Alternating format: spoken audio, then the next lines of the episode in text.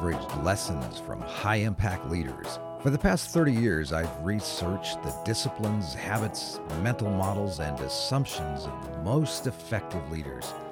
This podcast takes what I've learned from over 2,000 of these influencers and distills it into practical tools and tips you can use immediately. So let's get started.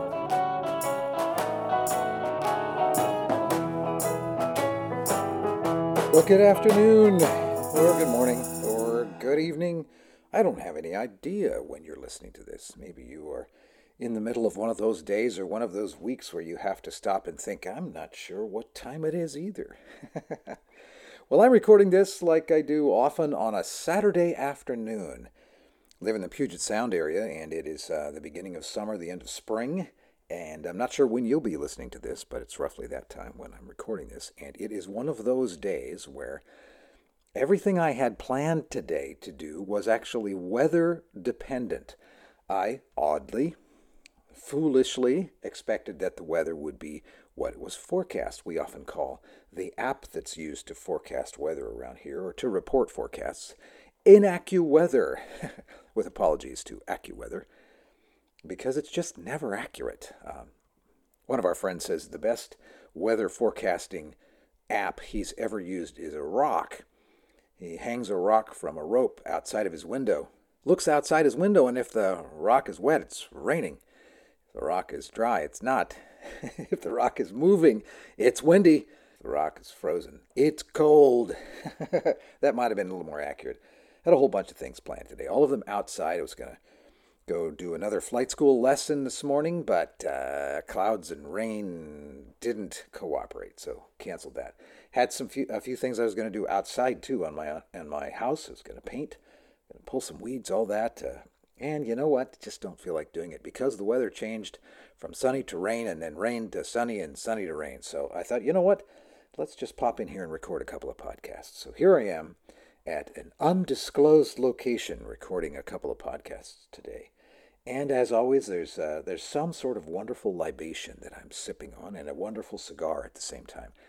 And uh, if you heard the last podcast, as these I think are released probably in the order that I'm recording them, I was enjoying and am still enjoying a Rocky Patel 15th anniversary uh, cigar, and it's a wonderful cigar. It's a you know seven and a half inch long cigar, about a 50 ring gauge, box pressed, um, nice oily Maduro wrapper, and I'm about halfway through. So I finished the first half of it when recording the last podcast, and I'm also enjoying it with this. Look at that. Ooh, that is beautiful. This is some Glenfiddich 15. Mmm. Yep. 15 year old. Wow, it's so good. Such a good thing. Really, you know, I like scotch. and I like bourbon. Kind of go back and forth between the two. Not every day or multiple times a day, but I, uh, I really enjoy a good scotch once in a while. It seemed like it would pair well with this cigar, and I was correct. It did. Here's a thought I want to share, and let's call these series of thoughts actually today that I'd like to share with you one person's trash. Let's get to work. One person's trash. Well, you know the line one person's trash is another person's treasure. So when those 1 800 junk guys showed up at my house to carry off my trash, they were giddy with plans to put most of it to use. I was really happy to pay 280 bucks just to be rid of the things that no longer had any value. Well, really, they no longer had value to me. The old bookshelves and bicycles and bins and broken toolboxes were a treasure trove to our new junk friends. And I learned a lot about the two of them while we loaded the truck together. One had come to the United States four years ago to escape some violence in a Mexican border town. He was a master woodworker. He created some of the most beautiful furniture I've ever seen. His cracked iPhone 6 was full of pictures and the other guy was a single father with two young children. He worked 14 hours a day to provide for them. And he planned to paint my trashy cabinet and put it in his daughter's room. His phone was also full of pictures of his beautiful son and his beautiful daughter. I expected them to show up barely concealing their judgmental thoughts below the brims of their hats as they wondered how someone could accumulate so much crap. I was a little embarrassed, and, and that image of them is why I delayed calling for a few weeks. But these men were joyful and they were hardworking and they were curious and innovative. They were even grateful for the treasures that they had discovered. Their faces have been with me since. Within minutes of their arrival, I saw them light up. Rather than simply focusing on the transaction of the hour, haul this guy's junk, he'll give us money, they looked at how they could transform my trash into treasure. In their excitement, I saw something truly remarkable. They imagined a transformation of everything around them into something beautiful. Weathered truck and clothing and skin couldn't hide the brilliance of their world view. One man's trash is another man's treasure. It just takes some transformation. They inspired me to think a little more deeply about that way of living. When we have a transactional approach to life, our focus is on present relative value. How's that for a fancy accounting term? we make efficient exchanges and manage risk and appraise and assess, calculate relative worth, and then we expect to have an exchange for goods or services that benefits us. Transaction complete. We walk away slightly richer or better or more satisfied in some measurable way. Much of our lives operate just so. There's nothing wrong with that approach. It's a transaction, after all. It's not a problem until it becomes our worldview. The transactional worldview reduces everything, including our relationships, to simple cost, benefit, risk management equations. We create a world around us that's shallow and predictable and safe and linear. Something or someone costs too much time or money, move on.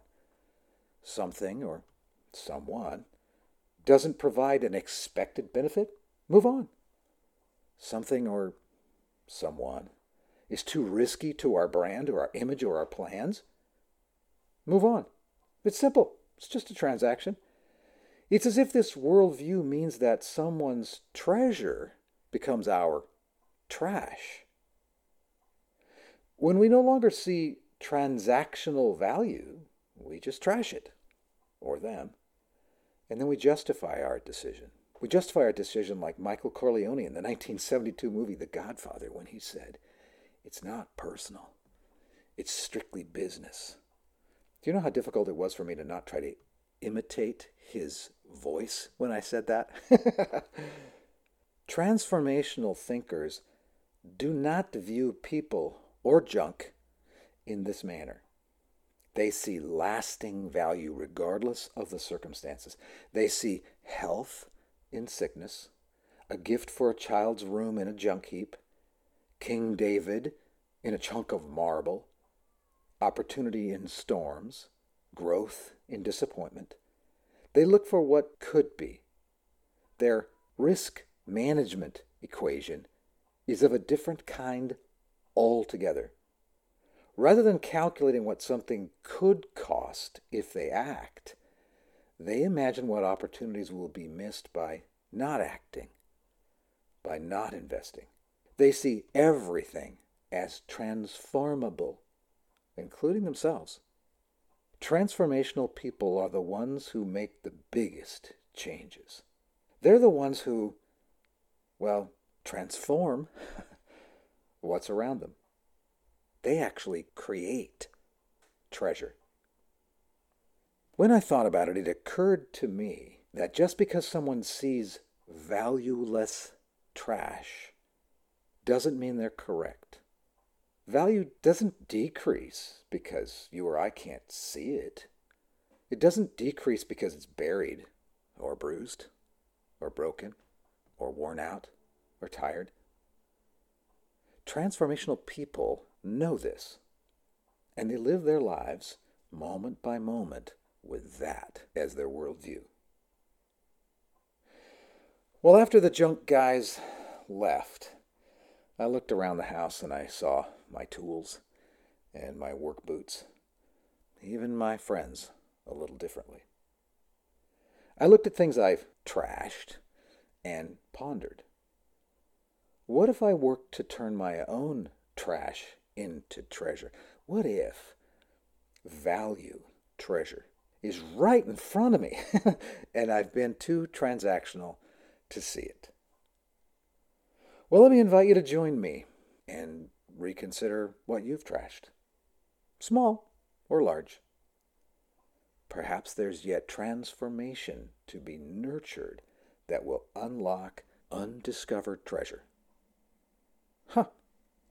Something to think about. I think I'm going to enjoy the rest of this cigar. I'm going to relight it I was yammering for so long. I'm going to enjoy this cigar right here. Mm. Another sip of Glenfiddich. Good stuff. Ah, take care, my friend. Hope to see you around the corner sometime. Be well. Thanks for joining me in today's School of Leadership. This podcast is part of the Archimedes Experiment, leveraged wisdom from the world's most effective leaders. If you're interested in more, go to my website, dhicks.com. Remember, my first name has only one E. Well, you'll find more short and helpful podcasts, books, and blog posts. If this was helpful, maybe even share it with some of your friends. Have a great day.